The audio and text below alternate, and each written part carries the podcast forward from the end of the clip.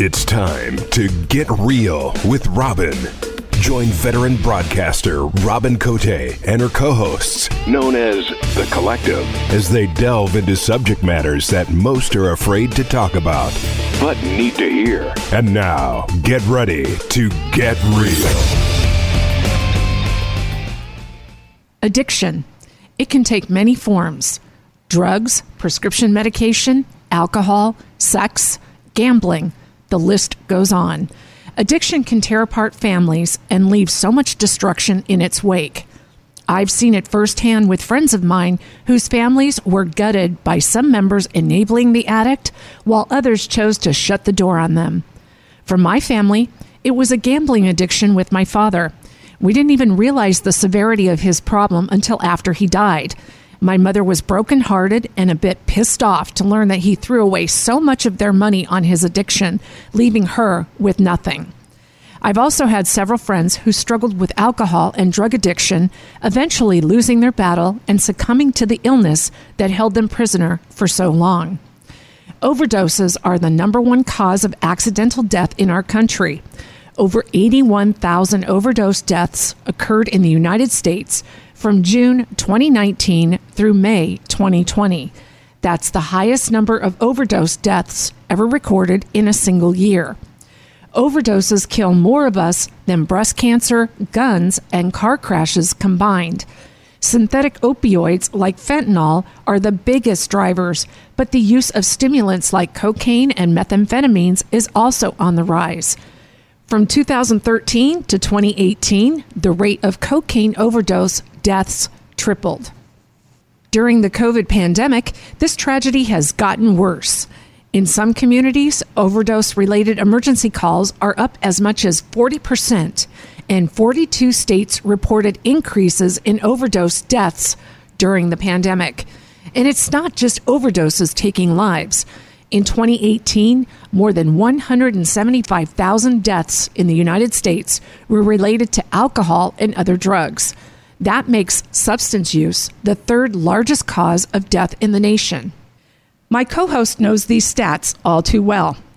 She has had her own dealings with addiction, having experienced her first drunk at the young age of 11 and her first DUI at 19. Donna Alexander has been sober since 2008, and she has gone on to help others by not only sharing her story, but she is actively involved with their recovery journey as the community outreach director for the past 11 years at the Southwest's largest substance abuse treatment organization, Crossroads Addiction Rehabilitation. She is also the co host of Recovery on Air. It's a podcast that I am proud to produce, and it gets real about breaking the stigma of addiction. Hi, Donna. How are you? I am good, Robin. Thank you so much for having me on to be able to share my story and give some people out there some hope. You know, I got to tell you, listening to your story and seeing that you started this journey at the age of 11 and experienced your first drunk. I can't even imagine. I mean, I know we did desert parties and stupid stuff when we were teenagers, but I was like more like 13 or 14. So, what was it that had you in that position at the young age of 11 to experience your first drunk? You know, in my lifetime, I have had so much trauma in my in my years, you know, spiritual, physical, emotional abuse. And by the time I was age 11, I already felt like I didn't fit in anywhere. And we had been living with my mother. My okay, so here's where the story really starts in the first grade. So we had our mom and dad who were best friends with a couple. They had three girls. My mom and dad had three girls. So we all used to do things together. They'd play cards, we'd play with the each other, you know. And along about, I think it was about first grade, these two couples divorced and they married each other. Oh, wow. So now we have these people that were our best friends. Now they're our sisters. And then my dad goes on to divorce their mother and marries their aunt. So, I mean, it's just like when I try to tell this part of my story, this convoluted family tree thing, I need like a whiteboard so I can make little diagrams and show where so much dysfunction already. So much. And so that's where, so that stuff had already gone on by time we went to my dad's house and this now my stepmother, the first lady's sister, um, in, in Texas, we went for a visit. And she had two boys and a girl. And then there was my older sister and myself. And talk about not feeling like you fit in anywhere. You know, they had been living there. Now my dad's there. This um, woman was probably the most vicious human being I've ever met in my life. She was extremely abusive, um, verbally and physically. And, you know, when I first had that drunk, though, it wasn't even about that. It was about fitting in. And, you know, I remember even then doing anything that I could to change the way I felt. I used to go down in the garage and take a little glass jar with me and siphon gas out of my stepbrother's motorcycle and take it up to my closet so I could huff the fumes. Oh, wow. I mean, it was that bad already at the age of 11. That's what I was doing. You know, it um it led into so much more. That's when my first touch with sexual abuse started happening because now we've got the stepbrother, we've got the stepbrother's friends. You know, I'm 11 and it just went from there. And so then, of course, they're going to give me alcohol. They taught me how to smoke pot out of a pop can, you know, all of those kind of things. And I did them all. You know, I would still, any kind of pills that I could see. I mean, I was taking thyroid pills for God's sake because I didn't know what they were. I'm 11, you know, 11 and 12. And you couldn't go to anybody because there's so much dysfunction going on with the parents doing their own love life and not really paying attention to the kids. That's what it sounds like. And they're just doing their own thing. And you're trying to find a place where you actually can belong and be heard. And that's the hardest thing when you're a child is when you have all of this convoluted crap going on. You can't even use your voice to be heard because no one's listening. Right. Nobody was listening. Plus, my dad was very taken with this woman. You know, he was very taken with her. And he worked a lot because he's got a family of what, six other people besides himself he's trying to support. So he's out working like a lot. And so she's at the house. She was also, I am totally convinced today, addicted to pills. I'm not sure what they were, whatever was going on there, but she would lay in the bed all day long and she would make lists for me and my older sister, mostly a little bit to her daughter, but mostly the two of us. So we took care of everything the cooking, the cleaning, the laundry, the grocery shopping, all of that. And then right before my dad would get home, she would get up and get all gussied up and make it seem as though she'd been doing this for years. My dad had no idea because she was very good at keeping us separate. She did not let us have time alone with our father. That's very manipulative to do that, especially, you know, it takes you back to that whole thing with Cinderella, the stepmother making the, the girls do the work and her taking credit for it. That's just I, I can't even imagine what kind of a lifestyle that is to be in the middle of. And, and you're trying like hell to belong somewhere. And you would think that this woman who's with your dad would actually be a good role model but she's not. She's actually the slave driver of the house. Oh she was absolutely incredibly brutal. You know and then i mean it kept going like that we ended up actually moving to cottonwood arizona and that continued. So my sister, my older sister, kind of started fighting back a little bit. And she ran into a preacher's son who was just her friend, and she started kind of hanging out there. And I remember walking into my sister's room once, and this stepmom was on top of her with her knees on my sister's arms, just bashing her in the face. Blood was flying everywhere, you know. And it was at that point that this stepmom and my dad decided to send my sister away to her brother's house, who was supposed to be some, he was a real, mm, whatever you want to call it, Southern Baptist kind of good. Nothing against Southern Baptists, just that this is what he did. And when she got there, all of a sudden she started finding birth control pills in her drawers and booze in her closet and all of this kind of stuff. And um, she didn't last very long there and she went back to where my mom was. But when she left, then I was all alone. And all that stuff fell to me. and I was responsible for a household of seven at the age of 12 and partially 13. And in the midst of all of this, you're being sexually abused. Right. And at, and at 12, um, when I started my first period, is when I was raped. Did your dad ever find out about these things going on? He knows some of it now. It's a really painful thing for him, and I think it's because he's one of those tough guys, need to protect the women folk, and I think that he just can't really accept it. He's heard my story somewhat now, and he told my sister, She said she started drinking when she was 11. That's bullshit. My sister's like, um, No, it wasn't because I was there and I was drinking too. And so it's really difficult for him to, I mean, he's 81 years old now. Right. I have a tenuous relationship with him. Um, I can be around him now. I think that he had, you know, as oftentimes when parents are like they are, they've had their own past, their own childhood. And my dad's was not pretty, you know, so in my heart, I need to just forgive and move past that. That's been one of my things about my recovery is the different stages of forgiveness and you know there's some things you're never going to forget. You're not supposed to forget otherwise mm-hmm. you don't learn the lessons from it. And it's I tell this to people often. They think that forgiveness means you have to sit in front of the person and cry your eyes out and say I forgive you and that's that's a load of shit.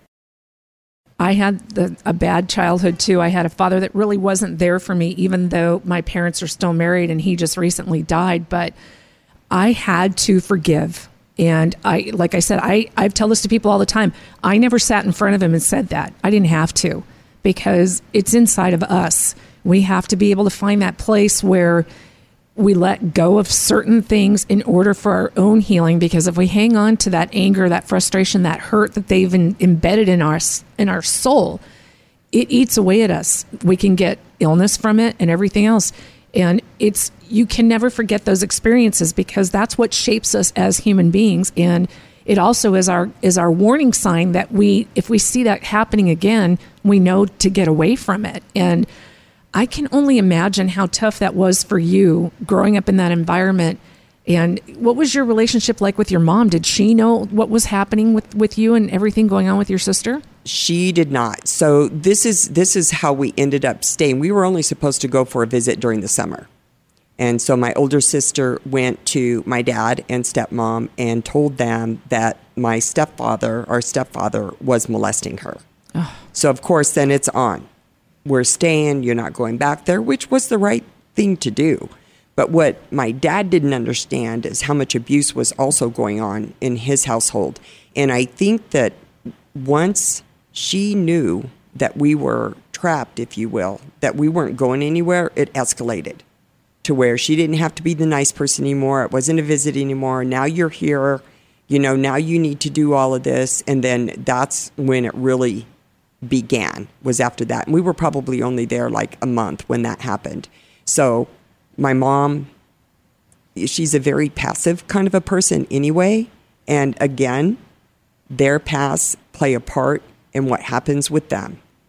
You know, and my mom married my dad early, you know, and then whatever happened in their marriage, and then this whole crazy divorce kind of thing that happened. So she did not know the extent of what was going on because we were not allowed to have contact with her. so, you know, she found out later. I actually, um, one of my teachers, because what, what my stepmom would do is she would take that list of all those chores that I had and she would give me the list like in the morning that I needed to get these done, especially like on a Saturday, on a weekend and this is what I needed to do. Well, when I told her that list was done, she would take it and literally with a white glove, she would inspect everything that I did. And if there was anything wrong with it, oh, well, you deserve one lick for this. Oh, this is five licks. And you missed this, then we're going to do this many licks. Wait a second. Licks by spanking or swats. Swat. Oh my God, you got to be kidding me. Mm-mm. And so this last time, I guess I must have not been in a very good place because I really screwed up that housework because I had 77 SWATs coming. That's extremely excessive. Yes. That, that's that's abusive. Yes, and it was a board that had holes in it. Ugh, the, we used to call it the waffle board Yeah. at school because that's what the principal would threaten us with. Yep. I can't believe that. That doesn't make See, that's what I don't get. You know, even though our parents or even the other people that were in your life as parental figures, even though they came from a tough background, you think that they would change their behavior and become a better parent because I'm not going to do the same thing to my children that were done to me. But I see this so often that parents use that as a fallback and they say, Well, I got my ass beat as a kid and I'm going to do the same to you, which doesn't make any sense to me because, yes, our parents can do shitty things to us when we're children, but it's our responsibility when we become adults to become a better person and to work through all that shit so that we don't continue that generation by generation. We're supposed to break the cycle, but so many parents get caught up in it that they continue that cycle for generations moving forward. And then it falls upon people like me and you to try to work through all that shit and figure out that their demons are not ours. And we have to let that go and we have to become better people for it. But I can't even I can't even imagine what it's like to be in a situation where you don't even have a safe place to go because usually when parents divorce, the children have to find a place where it's safe. Either one parent or the other feels safe to them. But with you and your sister, you couldn't go with mom because of the sexual abuse by the stepdad. And you couldn't even go with your dad because he wasn't privy to what was happening. And the stepmom and the stepbrothers were doing things. I can't even imagine what kind of a minefield that had to be with both of you living through that. I can understand why you'd be drinking at the age of 11. Yep. And and you know that continued for me with that kind of stuff. So so what happened then was I always kind of felt like school was safe. So I had this this one teacher and we're in Cottonwood at this point. And I had this one teacher and I went to school one day and I was trying to sit and I could not. Even though I had my jacket wrapped around me and I just told her I need to stand in the corner. And so she allowed me to do that, but at the break, she took me up to the nurse and they looked at me and they called CPS and they came over from Prescott. I believe it was the next day and they and this is how warped this stuff was all these years ago because this is I'm not going to age myself, but it's quite a while ago. Um, so they came over and looked at my injuries and they left me at school, but they went and talked to her and sent me home that night. Oh, no. Yeah. Right back into the minefield. And it was not pretty because now my dad's pissed because the law, if you will, have been called in. So they hid me because the CPS people said she better be at school tomorrow. And they hid me at a neighbor's house and had my mother send a bus ticket to send me back to Wyoming. So my sister by then was already there again. So I get back to that household, and just like we've already discussed, it was from one hellhole to the next. Because even though everything had happened, because he was the stepdad was molesting my sister, it had just started up again once she came back. You know, and I knew something was wrong. Plus, I, I knew about it from being in Texas, and now I know about it here. So then I'm doing anything and everything. My mom had a ceramic sh- shop downstairs, and I used to steal the spray that you would spray on the pieces after you've got them painted. I don't know how many cans of that stuff, but I was huffing everything. I was drinking everything. I was smoking as much pot as I could get my hands on. You know, anything to change the way that I felt, Right, I would do. That's the biggest misconception. A lot of times people don't understand with any type of addiction. Usually it starts out with, I just need to numb this pain and I need to find something that's going to do it. And a lot of times there's just certain things that don't work. And for me, I had no self esteem whatsoever. I've often thought that I was a sex addict, but I know that that runs different parallels. But with me, when I say being a sex addict, I found myself after my my first couple bad marriages with domestic abuse and sexual abuse and being raped, I just found giving myself away. You know, I gave myself away one too many times, whether it was friends with benefits, one night stands. I was sober and I was doing that because, you know, and I used to say to myself, quote unquote, that this was just me and my sexual exploration because I was married too young and I was only with one person before I got married. So or I actually was raped before I got married too. So I didn't really have a whole lot of sexual experience. So I just coined that phrase for many years that I was just in my sexual exploration stage. But when I sit back and think about it now in my 50s, I gave myself away one too many times. So, in a way, I felt like I was a sex addict because I wanted that love and that approval. And with most men, you got to take your clothes off and have sex with them to get love and approval because you don't really understand it in your teens and 20s going into your 30s. You think that's what it is. You think, oh, he wants me, he wants to be with me. But a lot of times it's just one and done and they're gone. So I had my own sense of an addiction and, and that was the way I numbed the pain was taking my clothes off and fucking men because it made me feel good about myself that somebody wanted me physically. And in the end, I was just left there going, well, now what do I do? And I've seen it so often with addiction that you have to you you come down off the high and it hurts like hell. So you have to keep the high going in order not to feel the physical pain. But again, it's there to numb what you're going through. And my God, to expect a child at your age to endure everything that you had gone through and continued to go through, I can understand why you were doing those things because you have to find a way to live each day. And other than did it ever enter your mind that you didn't want to live? Oh, many times I was just thinking as you were talking about that. I remember one time when I was living in Albuquerque where I got my first DUI, drunk, crying. So I was a crier. I would get drunk and I would cry and I would hide and I would do all this stupid shit. And I remember crossing the street once and this guy almost hit me and he rolled down his window and said, You need to watch where you're going. I almost hit you. And I said, I don't care. And he said, Yeah, but I do. Wow. And I was like, Holy smokes. You know, because I never thought about how anybody else felt. I was so much in my pity pot, you know, woe is to be me kind of mentality that it didn't occur to me what would happen to that man had he hit me and injured or even killed me. That would have stuck with him for the rest of his life. Exactly. Yeah. So, you know, in, in that mind frame that I was in, though, I just did not care. I did not care about me. I did not care about anybody around me. And it, it was very painful. And, you know, you, so I continue on through life. I end up meeting a guy in Albuquerque. I end up marrying him. He's my first husband. I have two children with him. We're great friends now. But, you know, we went through our trials and tribulations too because he also is self proclaimed alcoholic. so he's also does not drink any longer.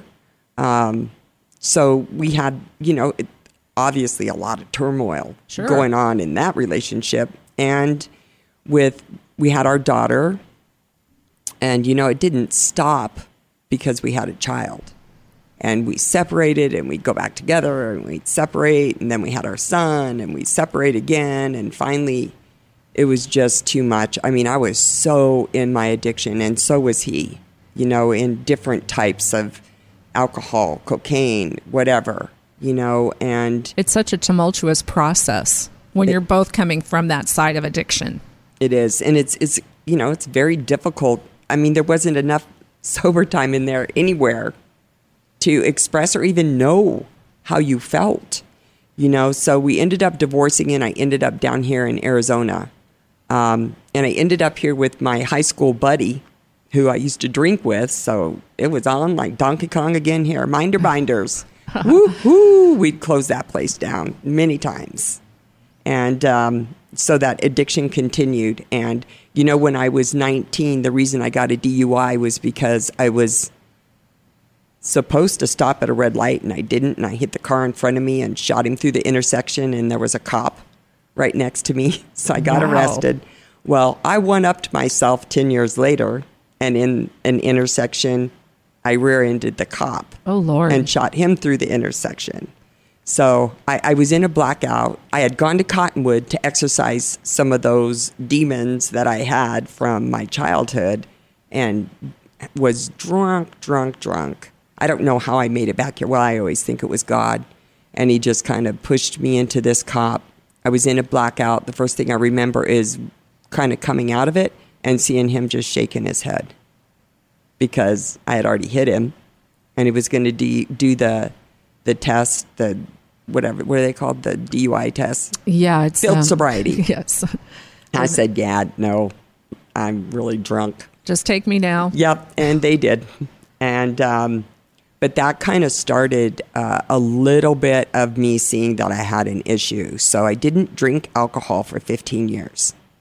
So, but I'm here to tell you, and for all those people that are out there, for me, I can only speak personally for my own experience. I used marijuana as my marijuana maintenance program. And I hear people talk about that and I hear them chuckle about it. And I'm okay smoking pot, blah, blah, blah, blah, blah. Well, this was quite a few years ago. And the difference in pot then and now is my understanding is is quite a bit. But so it ended up not being enough for me. You know, I couldn't get high enough. I couldn't escape enough because I still haven't dealt with everything. I dealt with a lot of my childhood stuff because when I got that second DUI, part of the course and part of it to get it off my record was to go to counseling. And I had a fantastic counselor. I was supposed to go 12 times. I went three and a half years Good. to this woman. And Good. she really helped me with a lot of my shit, but apparently also dug some other shit up that I did not deal with. And um, so I stayed, you know, doing pot. Pretty soon it's not enough. Well, I can't drink because you can smell that. Right. So what else can you do that nobody can smell, but I can get higher? Pills. So that started my little adventure into Darvocet and Xanax and Soma. Used to do Soma and had the best flying dreams ever, you know. Um, so I really got heavily into that stuff. My sister told me one time I was talking to her and I had just taken three Soma. She almost did a well check on me. She said she thought I had a stroke because I just started slurring so much. And then I just ended the call, you know, because I was so messed up all the time. So backpedal a little bit. Um, and this is probably the hardest part of my story to talk about, but there's a second piece to this part of the story that I really want to share with your listeners. Um, and maybe really start some other healing processes and help some people think about a little bit of something a little bit different. Very um, controversial kind of thing. But in 1998, my ex husband had an affair, is how I term it right now, and I'll get into why I would say that. Um, but and it was to somebody close to the family, and she was underage. Oh, Yeah. So, talk about a hit. I get hit not only with that he's been unfaithful, but with somebody that I know that's underage and by her own mouth and by one of her friends that came to see me right after everything came out, sh- it, she was a consensual partner. Now, here's where part of that controversy comes in is is at the age of 16, 17, are you able to consent or not? I mean, we're able to consent to have an abortion. right. We're able to consent to a lot of stuff at that age, but we're not able to consent with making the choice of our sexual partner. We're not mentally capable of understanding a lot of things at that age when it comes to sex. Right. And see, and that's what a lot of people believe, and that's okay. Um, I know for myself, again, with my own experiences, when I was 15 and 16 years old, I did some things in the sexual way that I don't hold those other people responsible for. I feel like I knew what I was doing, I knew how to manipulate the situation, I knew how to get what I wanted. That's me. That's my story. Um, with these two other pers- with this the the girlfriend that came to see me of this other person um, she told me specifics about how my ex-husband had been set up to be for a lack of a better way to, to put it to be seduced and it was kind of mind-blowing and then in speaking to the female also she told me she was never forced it was never anything that she didn't want. So there's that part of it. You know, how do you deal with that? So I'm getting told this. I'm already in like a shock place because this is just totally turned my world upside down. I have a two and a half year old and a baby. Oh, my. And I haven't worked outside the home for several years, for three or four years, because I'm raising kids and doing this thing. So I have the fear of economic insecurities. I don't know what I'm going to do. I already had other children, my son that's 12 that's living with us too. You know, like, what do I do now? And I'm already a fairly sick individual. So I stay in that marriage mm. for an additional 10 years. And um, try to put things together as a lot of women and, and men do after an affair. Um, but it didn't work out too well for me. And once I started realizing that I wasn't going to be able to do this, you know, that so so now I'm I had been sober some because I had found an organized religion that I was very involved in. And that was part of my issue was i was like i was doing everything i was instructed. How could this have happened? Because it had nothing to do with you. Right but, but it took me a long time right. to truly understand that and even today as you walk through different parts of peeling this onion back even today there are times i do not completely comprehend that if you will i don't get how we assume the blame is always on us and that it tends to fall more for the women than men, but I do know some men that take on that system of blame. But for some reason, we always think we're the ones to blame. Why didn't he love me enough?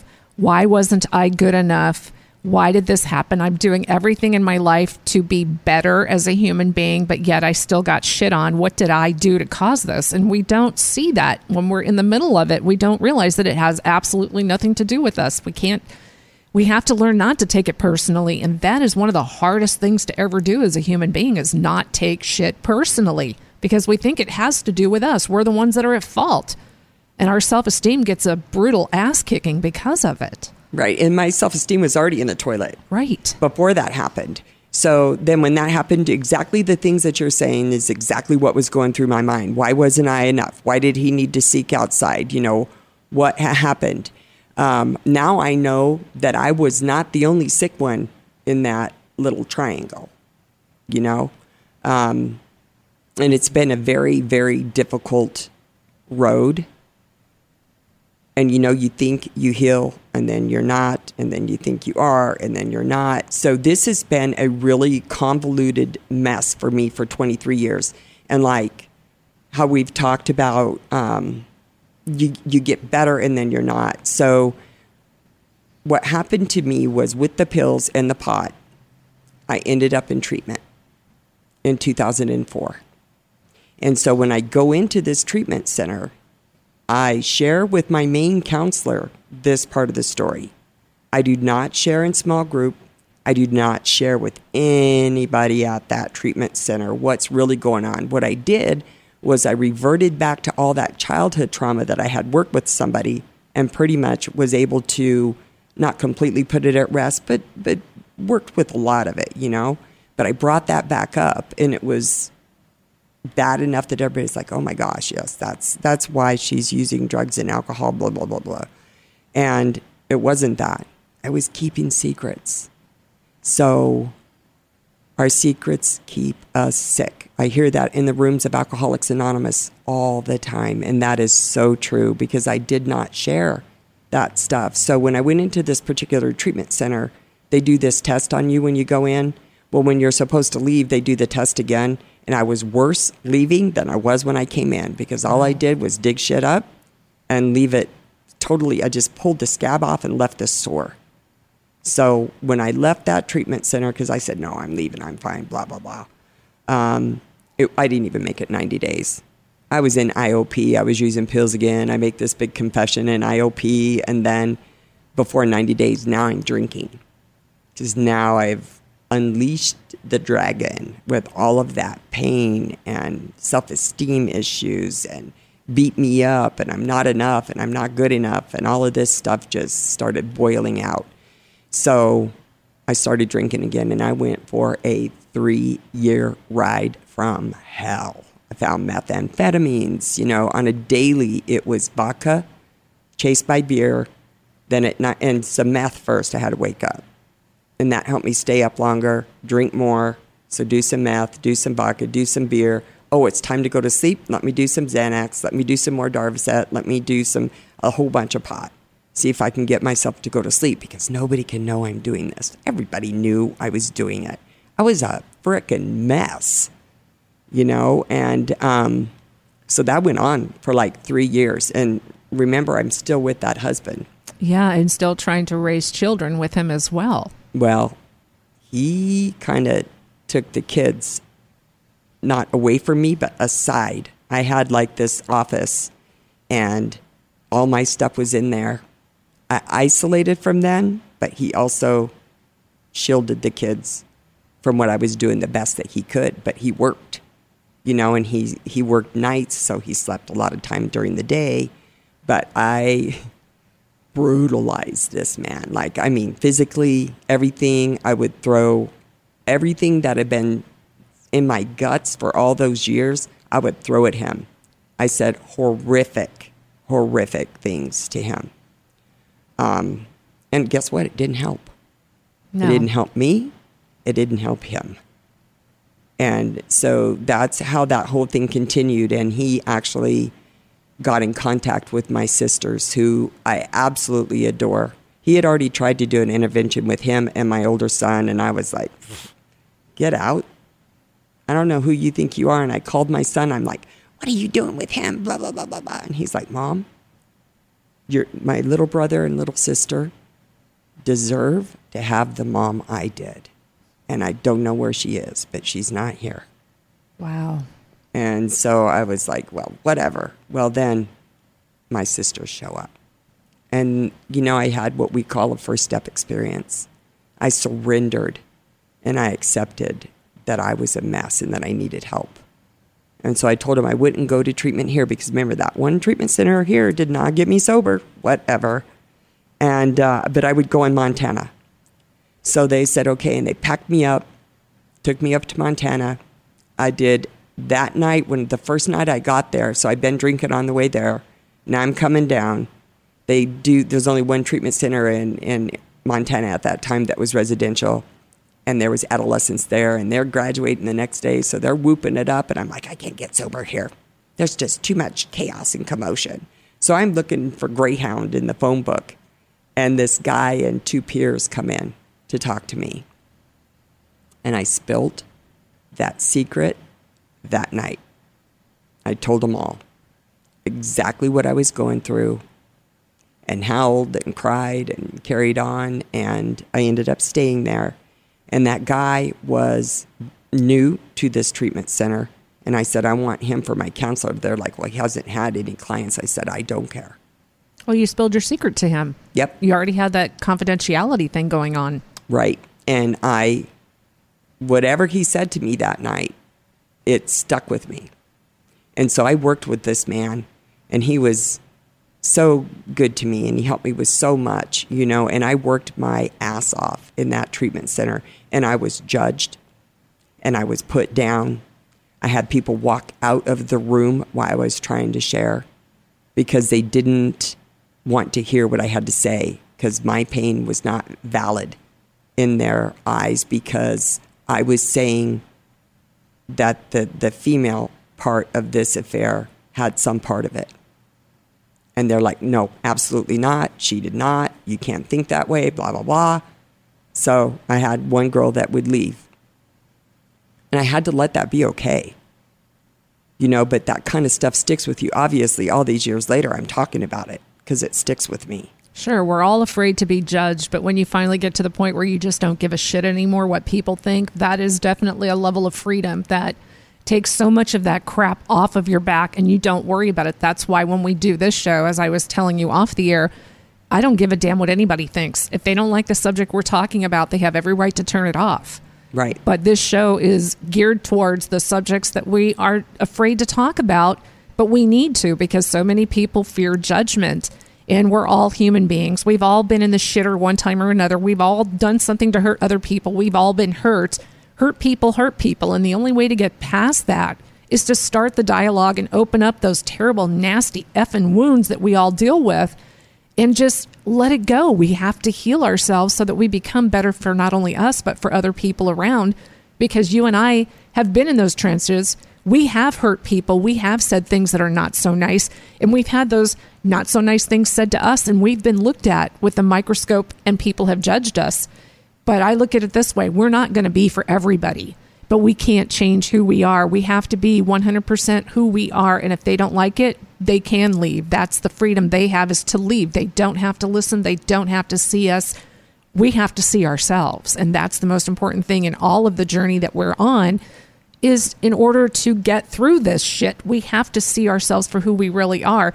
And I commend you for sitting here and actually taking responsibility for the way that you actually treated him because I'm sure he wasn't so nice to you either. I understand what those toxic relationships are, and it does breed toxicity between both parties. You may be good people on your own, but when you're together, it is extremely toxic. And for you to actually take that responsibility, that is a, that's commendable because a lot of people won't take responsibility. They want to blame everything else on everyone else. And you know, with him, I did that for a long time, and I have to say, we've been divorced since 2009. So when I was in treatment, he had actually filed for divorce, said he didn't know he did that, blah, blah, whatever. God took care of it. We got divorced. Um, he was never anything but good to me. Like when I stayed in Montana for a year and I decided to come back, he was the one who flew up and drove back my U Haul. You know, he, for whatever tremendously huge, awful mistake that he made, he did everything in his power to make a living amends. But mind you, now he's a sex offender. Yeah. He's a sex offender. He has to register. All this stuff has happened because of what he did. So, whether there's a price or whatever, he has definitely done his best to make a living amends, not just to me, but both of his kids. And he has done probation. He's never been violated, any of that stuff. Um, he's done 20 years of therapy, but because of the way he already felt about himself, this thing was like, I'm a piece of shit, and look what I did. I just proved it. So I don't need to beat him up. He beats himself up every waking moment of every single day. And maybe that's that's his cross to bear, if you will. Yeah. Mine's the other flip side of that. And you know, as so so I get sober and I come back and I'm doing my program and I'm doing stuff and I'm trying to walk through this and I'm thinking I want to have a relationship at about two years sober and I meet this guy and we kind of move in and I'm like, yeah, that's that's not what I want.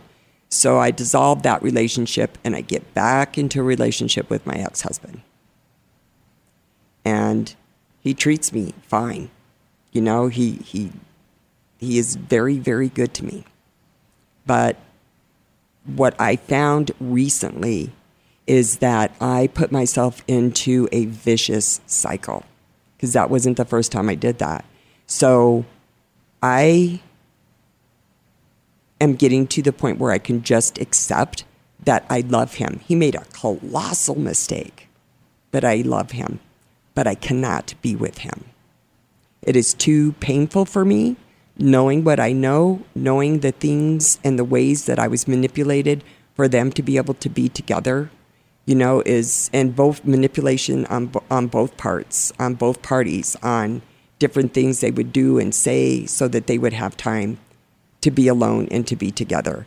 And I when the whole thing started, I insisted that I needed the details. And anybody out there that gets into any kind of situation like this, you do not need the details. No. Because that is what eats away at my core on a daily. Is well, sure. all it, those details I know. It attacks the self esteem even more so because then you do more questioning. Why would you feel the need to do that when you're in this relationship with me? It's my fault. Again, we're taking that blame on ourselves because it doesn't make sense other than to blame ourselves. We can't look at the two of them and blame them because we're the one that drove him to do it. Right. And, And- so, you know, I got I got in my recovery process with this codependency thing I have. I got pretty sick in 2015. You know, I've not needed to drink or to drug since 2008. It's not been about that for me. It has been about my behaviors and my self-esteem issues and all of these things, the codependency, all of that stuff that I've been working on after I got, you know, through the the the cravings and all of those kind of things about the drugs and alcohol. So in 2015, I get pretty sick, and it's because I'm I'm working at Crossroads by then. The most fabulous thing they have saved my ass more times than I can even count. So I get sick in 2015, and I go to one of the upper management, and I have found a place for compassion fatigue syndrome. And I'm like, I need to go to this place. I'm going to go. I need the week off. And they came through and they said, You go and we're going to pay for it. That's awesome. And so I went in Kentucky and I did this week long. It was like being in Crossroads. I had to chuckle because they took my phone. We couldn't be, we had to leave in threes. And you know, when I get there, I find out that it's deep trauma therapy. And I'm like, that is not why I came here. Again, I'm on my way out, but I'm out in the middle of the sticks. There's no way to get out of there. And the therapist said, honey, let's just trust the process. And I just wanted to punch her, but I didn't. Yeah. And I stayed and I did that. And it was amazing. I really got to walk through and work through some things. So then I go back, I get back in a relationship with Joel, sucks the life out of me. 2017, I go with two of the women's from the first one to um, Boise, or no, to Portland. I do more, another week of this therapy. I go back. I'm good for a little bit there. And then in 2019, just because we were working on this process together, I go back with these two, so the counselor and these two women again. We do more therapy. And then I let Joe back in and I feel the life draining out of me again. And so I had to really stop at that point and look at what was happening to me and why was I continuing to do this. And I want to read a passage out of The Language of Letting Go by Melody Beattie. Because this right here changed the way I was thinking about stuff. So, my son, my younger son, was still living at home because he was training to go into the military. And so, in March 22nd, he left to go to the military. My younger daughter had gotten married. So now I'm an empty nester. Right. Now I realize that I can do whatever I need to do to heal in my house because I didn't realize that I had shut everything down so much because I didn't want to hurt my children any more than they'd already been hurt. Their life has not been pretty either. You know, and so I did not want to hurt them. So when he left and I started realizing that I could howl and scream and cry and carry on. And I didn't owe anybody an explanation. I said, What's wrong, Mom? Oh my gosh, are you okay? I didn't have to do any of that.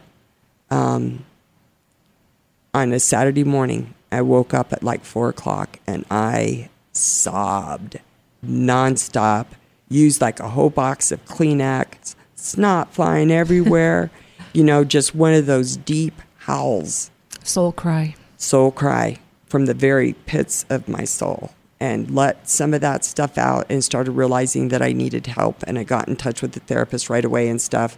But then on April 3rd, I was reading out of this book and it says, We make life harder by resisting and repressing our feelings, no matter how dark, how uncomfortable, how unjustified, how surprising, how inappropriate we might deem our feelings, resisting and repressing them will not free us from them.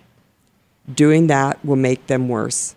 They will swirl inside of us, torment us, make us sick, make our body ache, compel us to do compulsive things, keep us awake, or put us to sleep. In the final analysis, all that we're really called on to do is accept our feelings by feeling them and saying, Yes, this is what I feel. So, what I got from that is this the inappropriate part really struck me because for all these years, I've been told by society, by other people, by counselors, that what I feel about that situation is inappropriate. You can't feel that way. You shouldn't feel what, that way. That's wrong. She was a victim. You're victim blaming. You're this, you're that. And so I would say, oh my gosh. And I would stuff it, stuff it, stuff it. Because society and other therapists that I had gone to were telling me, you can't feel that way. This book, that paragraph, gave me permission to feel the all whatever people think the inappropriate, if you will, feelings I was feeling, the the anger, the mistrust, the whatever that I had not because I had dealt with a lot of stuff with him and I still have more to deal with today, but nobody had ever allowed me to heal from her part in it because people kept saying she has no part. She was a victim. She's this, she's that. But this is the thing is that those are my feelings. I was the one that was told by her and other people numerous accounts of how she perpetuated this relationship. But because I was told it was not okay to feel that and to think about that, then I didn't. And I stuffed and I stuffed and I stuffed and I got sick and I would try to get well and then I would get sick, never really realizing what was actually going on with me and that that was a part of my trauma that nobody would allow me to get into and heal. And it's not just me. My younger daughter, just in the last maybe six weeks, was in a therapy group and she was shamed and re traumatized. I just don't get that. I don't understand why people feel the need to shame others.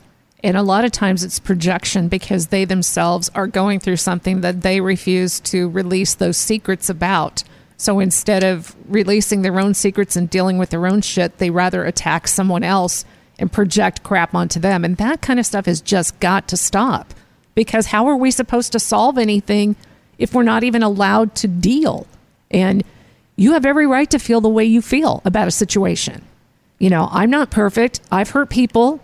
And again, hurt people hurt people. We do things that we have to take responsibility for.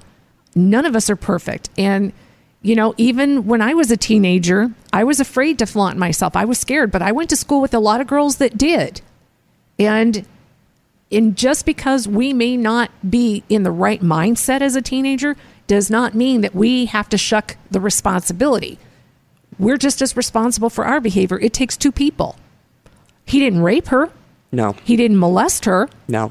So he's not 100% at fault. And I've seen it so many times. I, I worked in the music industry. I've seen it all throughout my life working in the entertainment industry where older guys are with younger girls that are underage and a lot of girls in the concert scenes and this is going to sound bad, but I'm not victim shaming either. They're not victims. I've been a victim. I've been raped. You've been sexually assaulted and raped. You understand the difference between putting yourself out there and having sex with someone who's older. My first husband, he was five years older than me when I had sex with him. I was 15. He was 20. He'd be in jail. Yeah, he would have been in He's jail. He's a sex offender. Right. But I married him when I was one month shy of my 18th birthday, and I was with him for a while. So, I mean, just the idea that, you know, an older man could have sex with a girl underage, she has to take responsibility for it too, and she did. And for someone to say that your feelings are not validated, that they shouldn't be, that's absolute bullshit because those are your feelings. It was two people who had an affair and cheated on you. It was both of them because it takes two. It's not just him, it's her as well. It's 50 50 blame. They both slept together, they had a relationship. It was not an assault, it wasn't a one time thing. So Right. your feelings should be validated. And for people to sit and shame anyone, you, your daughter, any one of us, that's just absolute bullshit. We need to get past that crap of shaming others, especially when we're asking them to deal with their crap and to heal. Again, hurt people hurt people. We need to start moving forward with the dialogue and allowing people to have that safe space to say what they need to to purge that shit from their soul because they're going to continue to do damage to themselves and to others around them if they aren't allowed that space to let go of the shame because the shame holds us prisoner. You know that. I know that. So many people who listen to this show understand that part of shame. And some people get to the point where the shame is just so much that no one listens, that they do things, they find a permanent solution. And no one should be put in that spot. There, there should be light shed on the darkness because no one, no one should have to feel like they're not important enough to be heard. We have to listen. We have to hear. We have to get past the fact of shaming people because it's just bullshit. Every single one of us has experienced something and I don't care someone can walk past me with their nose up in the air shaming me for something. I guarantee you there's shit in their closet too. Let's open it up and see what's going on with you. Let's reveal what's hiding behind your closed doors. And I guarantee you, you've probably been through some of the shit that some of us have. You're just not willing to face it or talk about it because you're too f- afraid of judgment. And that shit's got to stop. And see, and that's that's what I'm saying. For all these years, I was afraid to talk about that because that's what I was told is I was victim blaming and doing this kind of stuff. But it wasn't about the victim. It wasn't even about him. It was about me and how do I heal? How can I get this stuff out and look at it and maybe come to the same conclusion that you're saying to me? But I can't because you won't let me walk through the process. And now they're doing it to my younger daughter that she's not able to walk through the process, that she's shut down, she's shamed, she's re traumatized because she doesn't feel exactly how this therapist thinks she should feel, then give her the opportunity to walk through this stuff and maybe she's going to come to that conclusion. We don't ever know because we have not. I can only talk about she and I have not been given the opportunity until now to really be able to look at that so I have a therapist now who has kind of been through this thing with my ex husband and myself that I think she was just waiting for me to come to this on my own. And now I've contacted her and I said, I need help because this is what's going on with me. And she's like, Yep. And so she's walking me through the process. And she has also talked to the victim of this whole little thing. And she believes that she did have a part in it. Now, she can't, I will never reveal her name because I can't even imagine what other therapists would do to her for saying, you know what? And she's talked to her in private that I know nothing about.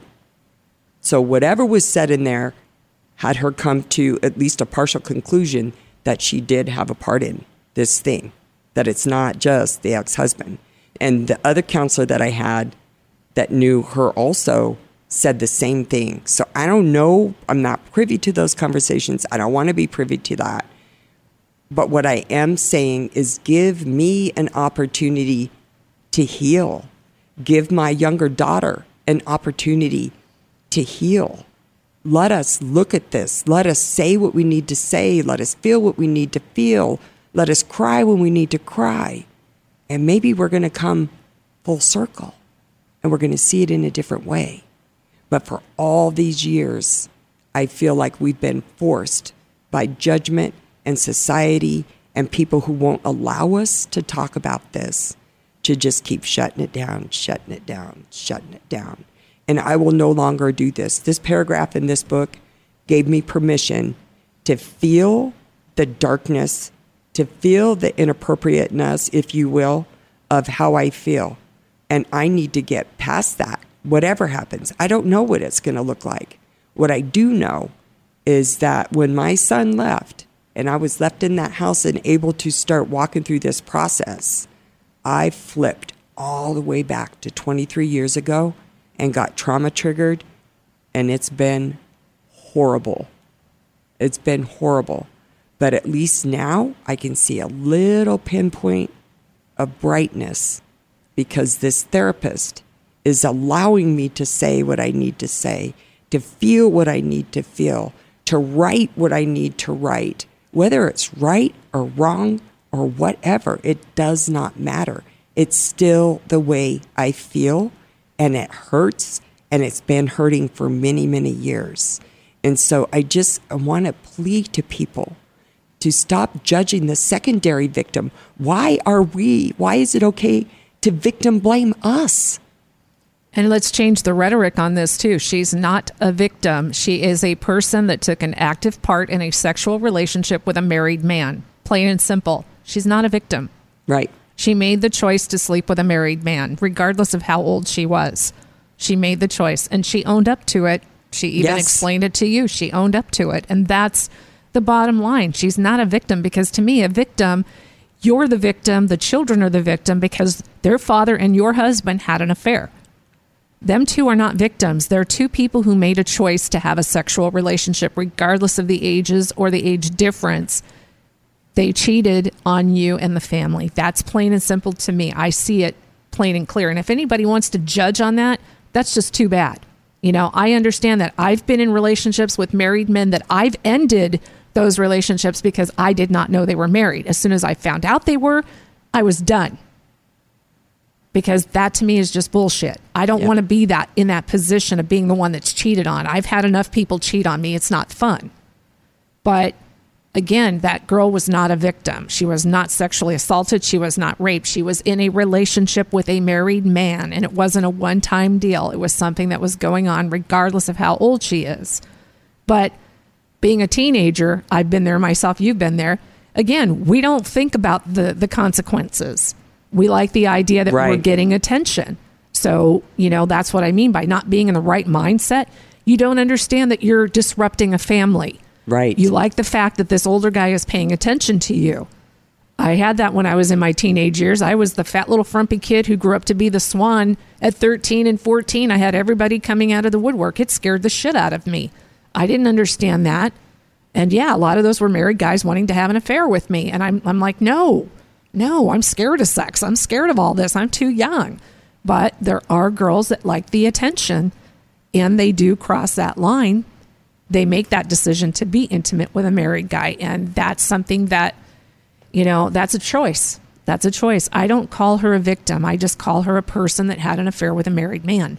Who was victimized was the wife finding out there was an affair. Plain and simple. Doesn't matter how old anybody is in this you he had an affair on you. And mm-hmm. that's that destroys trust. That goes after your self-worth. That that goes wait a second i have kids by you. What the hell are you doing sleeping around? What are you doing? This is causing disruption in our family. And being that you come from an, an addict background and so does he that just adds fuel to the fire. That that Right. just tears everything apart. And i can't even imagine what that was like for you going through that and then having people shut you down and saying don't talk about it like that. Don't talk about it. She's a victim. No she's not a victim. She is a person that had an affair with a married man. That's the bottom line. Right. And you know i'm i'm starting to slowly get to that point of being able to get into acceptance about that and walk through this piece of the trauma and tear apart these little things of when the manipulation was used for them to be together and stuff like that. And it's been difficult and it just breaks my heart when i hear my daughter trying to heal too and she called me crying i was on the phone with her until 11:30 one night because the therapist that she had kind of started trying to work with just totally shamed her and re-traumatized her because she should not feel the way that she feels and i just I can't get behind that. And I mean, I get it. Working at at Flower at Crossroads Flower for so long and hearing so many women's stories of, and my own about sexual abuse and that kind of stuff, it is hard to understand. You know, this other side of, of this coin. And we're often left just standing there with nowhere to turn, you know, and for nobody to believe us. And I understand how difficult it is for people to come forward with their sexual trauma. I do. I get it. But at some point, we've swung that pendulum so far to the one side that how can other people ever be able to heal when we have such a warped sense of some of this stuff? right and then they find themselves in relationships with others and it causes that pattern continues and it causes more damage because I have a former friend who has an issue with alcohol. He's an alcoholic and he just got out of a marriage and now he's on match.com not even a month after he's divorced and he told me 2 months ago that he couldn't be around me because of my traumatic background and and the way that he acts because he's an alcoholic and he's got so much buried trauma that he's afraid of hurting me physically. So he distanced himself from me a couple months ago, and a girlfriend found him on Match.com just recently. And I'm like, wait a second, I thought he needed to heal first before he could be around someone of the opposite sex.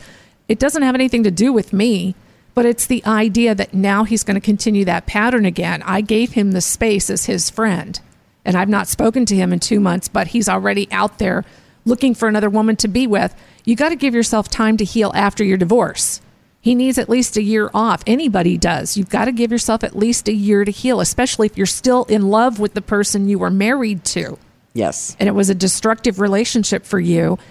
You need to heal. You got to give yourself time. And there's so much buried trauma within this person that he's going to attach it. I know a lot of his trauma history, and I tried to be that friend.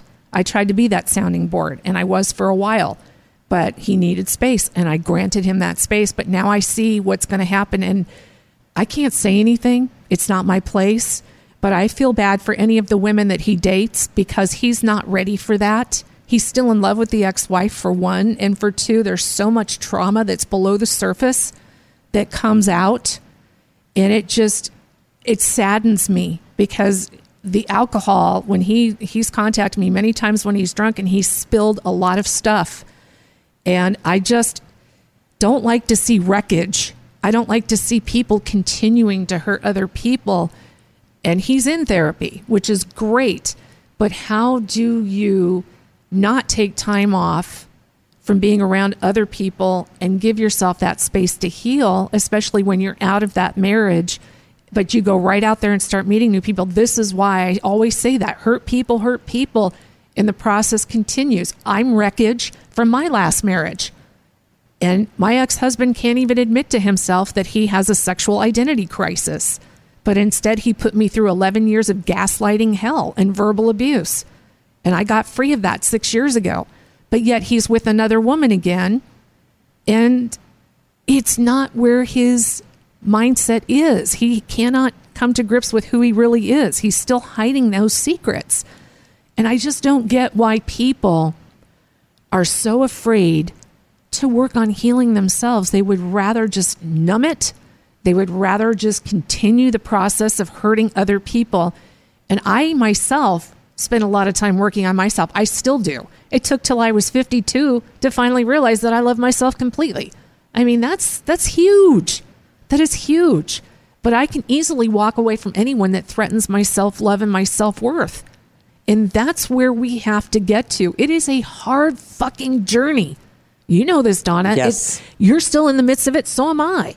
And there are things that we, just with my father dying recently, you know, I let everyone say their goodbyes to him. And they're like, well, what about you? I don't need that shit.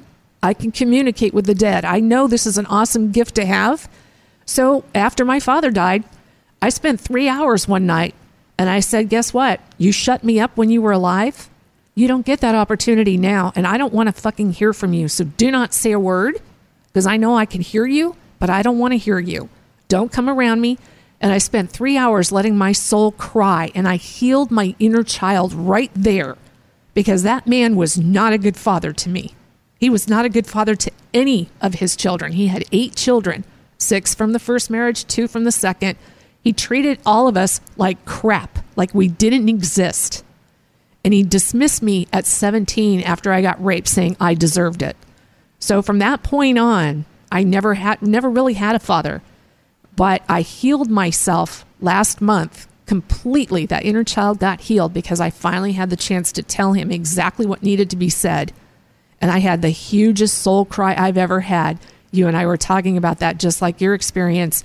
We don't realize what holding all of that shit in does to us we can have physical manifestations of the emotional conflict that's hidden below the surface. A lot of times that's where cancer comes from because of all that stress and all that shit that we hold in. And therapists, I'm going to tell you this if there's anybody who's a therapist out there, do me a favor You have one mouth and two ears. Shut the fuck up and listen to your client. Allow them that space. And I'm sorry if I'm brutal here, but when I was raped, I had a therapist at, at the rape center tell me, I know what you're going through. I know how you feel. I said, wait a minute, have you ever been raped? No. Then how the fuck could you know what I'm going through? And I said, You're not in my heart, you're not in my head. You don't have a clue how I feel. So don't sit across from me and be that condescending to me and tell me you know exactly how I feel, because you don't. Even though we have relatable experiences, you and me, Donna, and everyone else, it doesn't mean we know exactly how that person feels or what they're going through. And I really hate when anybody tells me, I know what you're going through. No, you don't know what I'm going through. Again, relatable experiences is one thing but you need to listen. Sometimes people don't want to hear your shit. They want you to listen. Provide that safe space for them. And therapists, please, please, please stop putting the rhetoric on the people saying, you're not entitled to feel that way. You shouldn't feel that way. That is not your job. I don't care about your degree on the wall. Be a human being for once in your life and allow that person to have that safe space.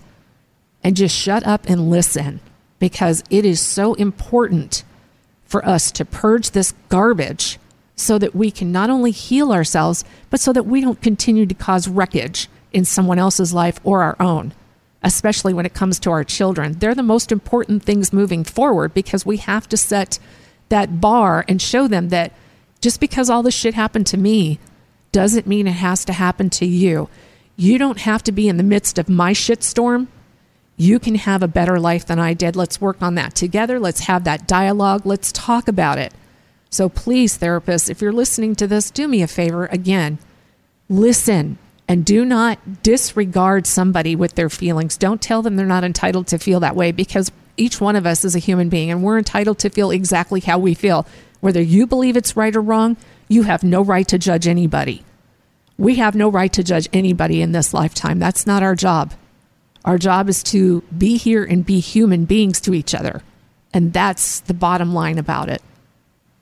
Absolutely. I agree. You know, I just want opportunities for everybody in this situation to be able to heal and for everybody to say how they feel and to be able to walk their own journey, their own path. My daughter has a path to walk.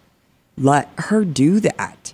You know, my son, so She's not an addict or an alcoholic. She's never touched anything in her life. My son, who's now in, in the military, got clean and sober when he was 17. In awesome. this August, if he continues doing what he's doing now, he'll have eight years. Wow. Sobriety. So those chains can be broken you know, the abuse and, and all of those kind of things. I did not abuse my children the way that I was abused. I'm not going to sit here and tell you I never swatted them when they were little, but I can't remember the last time. Neither can they, you know, but I remember when I was done that way. So these chains can be broken and people can heal, but not if therapists, society, other people who are so judgmental don't allow us to walk the path that we need to walk to get to that side. And it doesn't mean that we're always going to feel the way that we feel right now. I might not feel this way as I continue on this journey, and I may come to a different conclusion at the end of it. I don't know. But what I do know is whether they're inappropriate or dark or unjustified or whatever, these are my feelings. Allow me to do it. These are my daughter's feelings. Allow her to feel it. Let us heal and quit judging us because we don't feel how you think we should. We are victims. We did not have anything to do with this whole fucking mess. Let us heal, please. Let us be the survivors we were meant to be so that we can not only survive but thrive. Absolutely. Donna, I can't tell you how thankful I am that you were here today to share your story with everybody.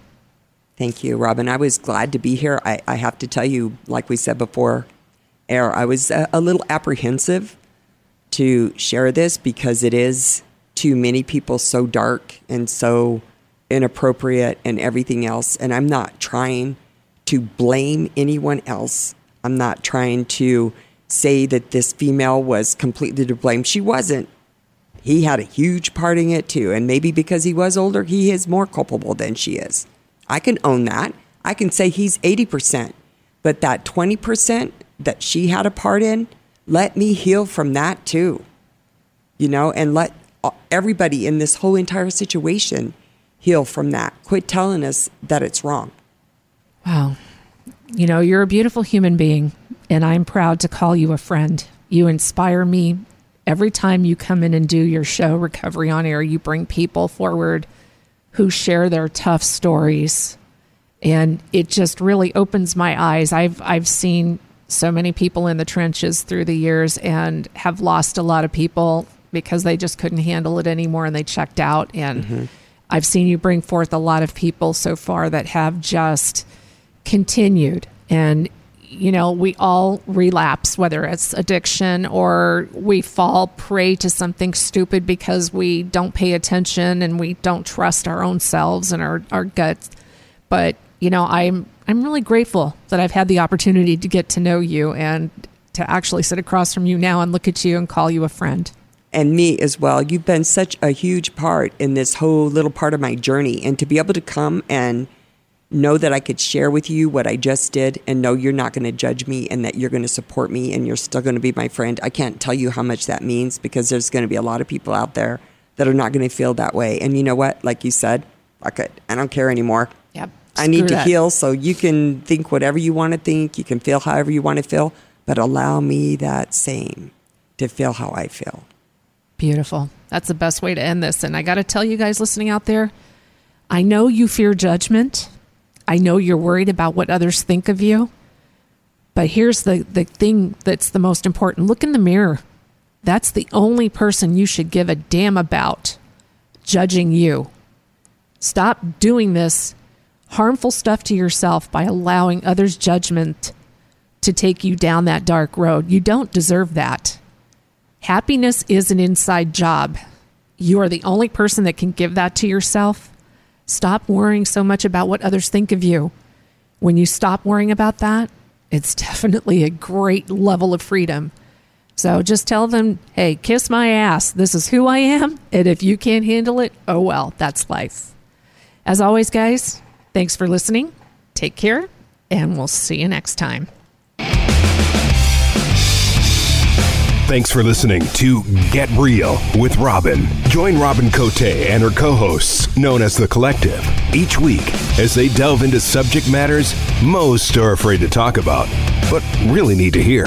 Join us next week here on Star Worldwide Networks as we continue to get real.